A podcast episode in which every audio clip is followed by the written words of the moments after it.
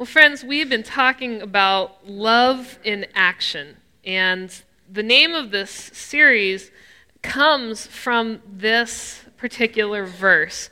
You'll see why when we talk about it through the message translation in a minute. But love in action is really what happens at Christmas. It is God's love in action for us. And today we're going to be talking about um, giving radically. So, would you pray with me and we will study the word? Gracious God, we thank you for this good opportunity. And on this very busy day of the year, we pray that you will help us stop and think and pray long enough to do something very good with it. In your name, amen. On my most recent trip back home, I was helping my mom go through years of paperwork. Those of you that have heard me talk about her before know that she is a collector of everything. And I could not believe the volumes of useless junk that she has kept. Old, old uh, appointment reminder cards, a credit card statement from Montgomery Ward. Do you, how long has Montgomery Ward been out of business? Uh, my brother's third grade report card. But we start sorting through all of this stuff, and she passes me an envelope that she is certain that I have seen before. Only I've never seen this envelope, and I have never seen what's inside of it. Inside of the envelope is a letter that was written on January 11th, 1980, my second birthday.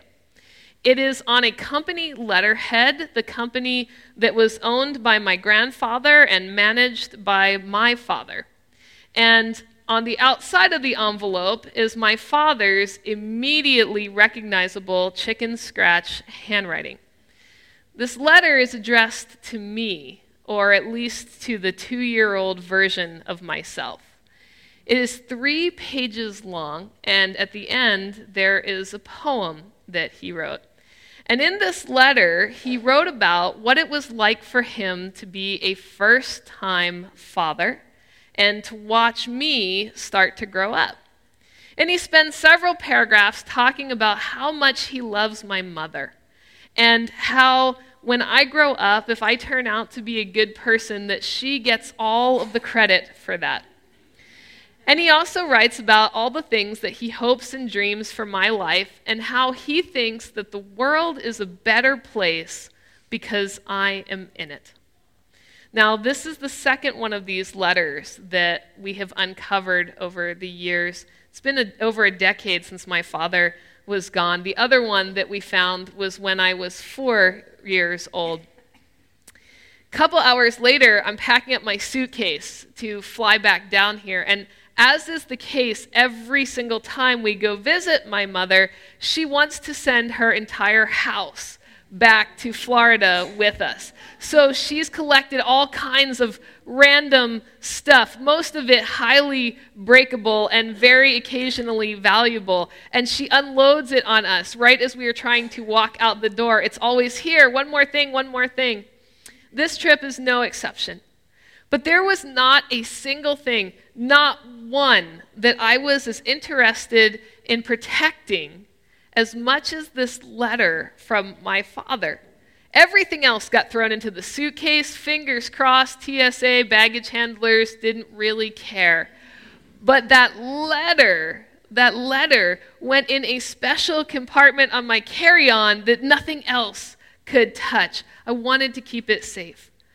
Now, had we been mailing these exact same items down here and we had to declare some kind of insurance inventory, the replacement value on three pieces of paper and an envelope would have been nominal at best. But the words, the words on these three pieces of paper are irreplaceable because they're my father's love letters to his little girl. And they mean more to me than just about anything else that I have ever been given. Today, we're talking about a component of love and action called radical giving. And the world understands radical giving far differently than how God demonstrates it. One of the best examples of the way that the world understands radical giving is when the morning news shows spend some time each December commentating on the Neiman Marcus catalog. Have you all ever seen the Neiman Marcus catalog? It is fascinating. The catalog itself is one thing. The commentary from the news people is one of the truest reflections of humanity's warped sense of what it means to be generous and to show love. So I've, I've picked up some of the highlights for you of this year's catalog. First of all, we have a snow globe. And look at this it actually has Neiman Marcus written on it. And it can be yours to give away for the low, low bargain price of $98. $98 for you to advertise for Neiman Marcus. But maybe, maybe you want to give something, you know, helpful, a hostess gift, something like that. Maybe you have someone who's a foodie. Do you know that you can buy 30 glazed apricots 30 of them, which, by the way, you can also get at Fresh Market, but 30 of them for $85. I think they're probably glazed in gold. And then, for the man in your life who has everything, you are going to want to get this $6,000 picture book that comes in this lovely tin it is a picture book of Ferraris. So, um, ladies, if you're just not sure, this this apparently is a hot seller. Last I saw on the Neiman Marcus website last night, they had sold six of them. So they're going pretty fast. But there is nothing quite like hearing the morning news anchor gush about how surprised and overjoyed your loved one is going to be on Christmas morning when they open that box of apricots. They are going to be so excited. And what a phenomenally specific niche it would have to be to find someone who wants a book in a tin about Ferraris.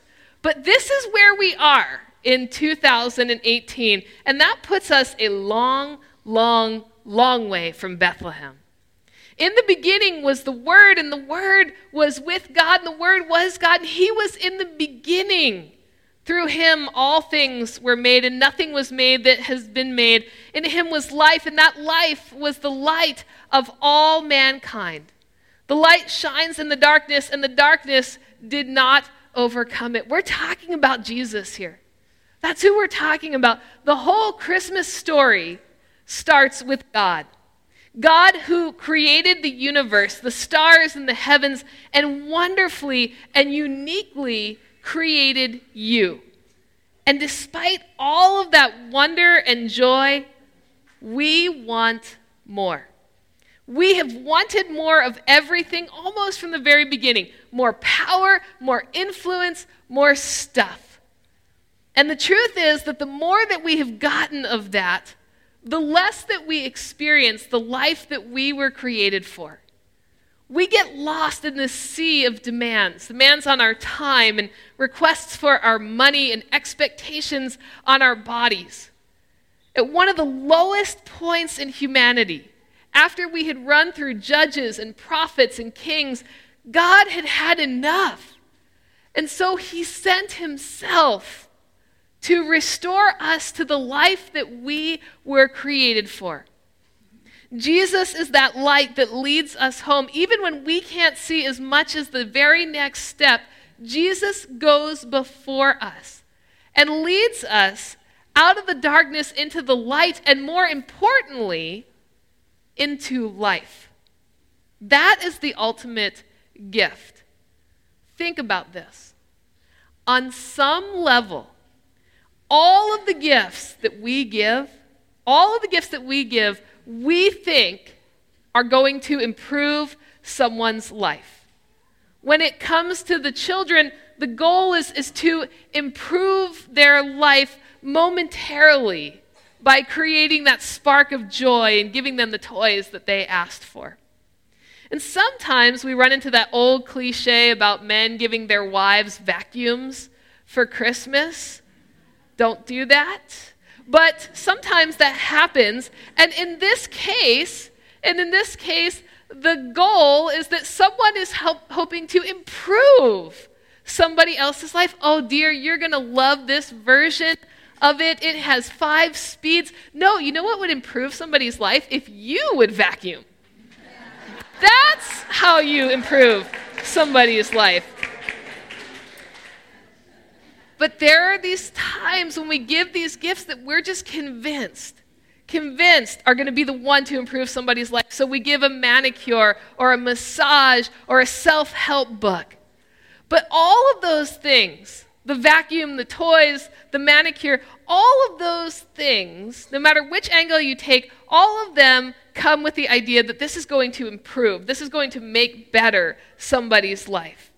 Well, God gave us Jesus so that we would have life. Not to improve your life, but so that you would have it in the first place, the way that God created it to be. Jesus is this gift of life. The scripture says the true light that gives light to everyone was coming into the world. He was in the world, and though the world was made through him, the world did not recognize him. He came to that which was his own, but his own did not receive him. And yet, to all who did receive him, to those who believed in his name, he gave the right to become children of God. Children born not of natural descent, nor of human decision or of a husband's will, but born of God. In Jesus, we are born of God. We are literally given life.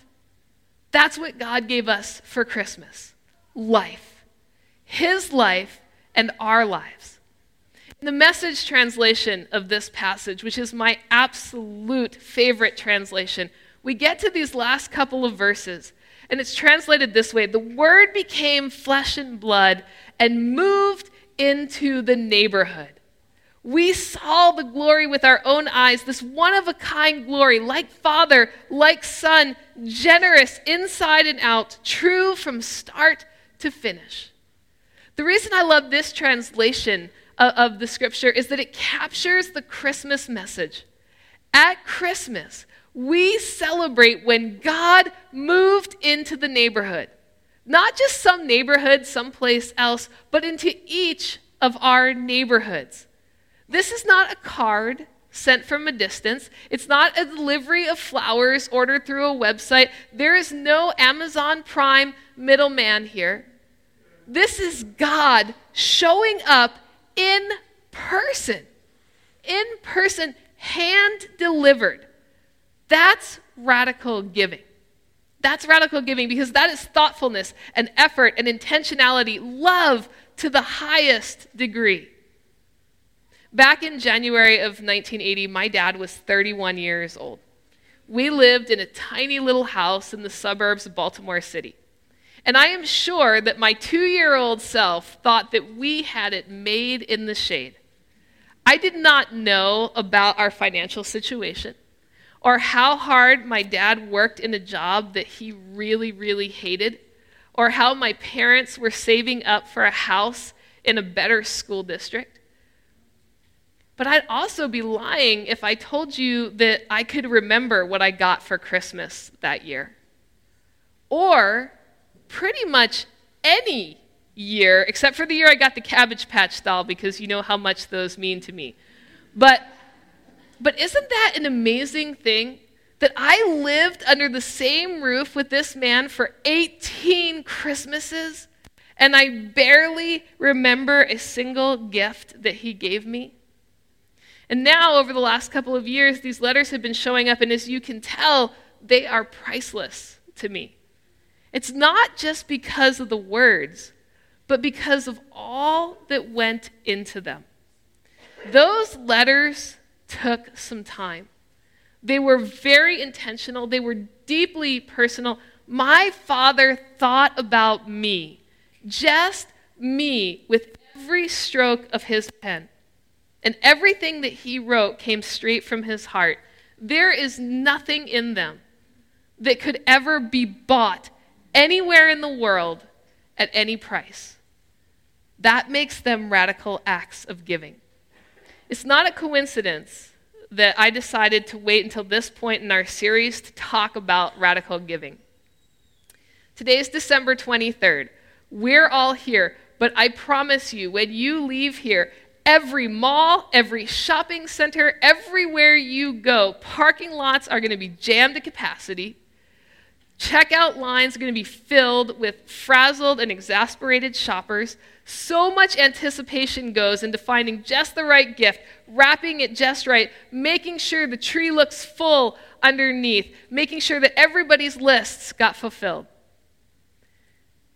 But what's going to happen on December 26th?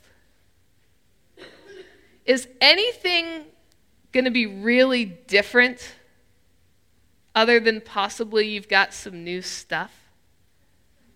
Is, is that life? Is, is that the life that we're going to celebrate in Jesus?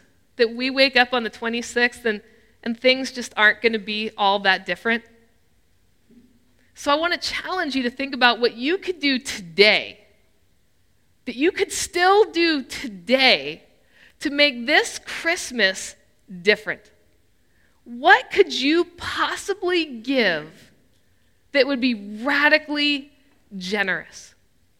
One of the things that struck me about my dad's letters is the time. I'm not really sure that he knew back then how little time he was going to have on this earth. I don't think most 30 somethings give a whole lot of thought to that kind of thing. But when all was said and done, my father spent quite a few of his precious hours on those letters. And that number probably pales in comparison to the hours he spent coaching lacrosse for me or soccer for my brother or the hours that he spent driving me to school because I had to go in early or stay late or the weeks of family vacation that he took us on that I never really seemed to appreciate. What, what could you do with your time on December 25th that will change Christmas both for you and for someone else? Will you give up your cell phone, your computer, your, your work for 24 hours just, just to be present to the people that are around you?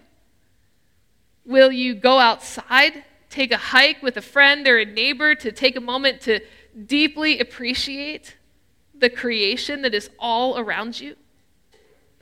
Will you make a meal for someone that is alone and maybe, just maybe, when you deliver it, stick around to eat with them? Will you make your way to a soup kitchen or to a homeless shelter or have a conversation with someone who feels that they most certainly have been forgotten? Parents, grandparents, will you build that Lego set with your kids when you give it to them? Will you wash the dishes with your spouse after Christmas dinner? Will you meet people where they are in their neighborhood? Will you do that? Will you listen to your teenage children and grandchildren talk for hours about bands and movies that you've never even heard of? Will you take them to go see them? And will you listen to your grandparents and the older folks around your table tell those stories of way back when they were kids? And will you appreciate that? Will you sit down and write a letter to someone that you love to make sure that they know how precious they are to you long after you are gone? Or maybe that's a letter that needs to be sent right now. God had the whole world at his disposal. He could have bought the entire Neiman Marcus catalog infinity times over.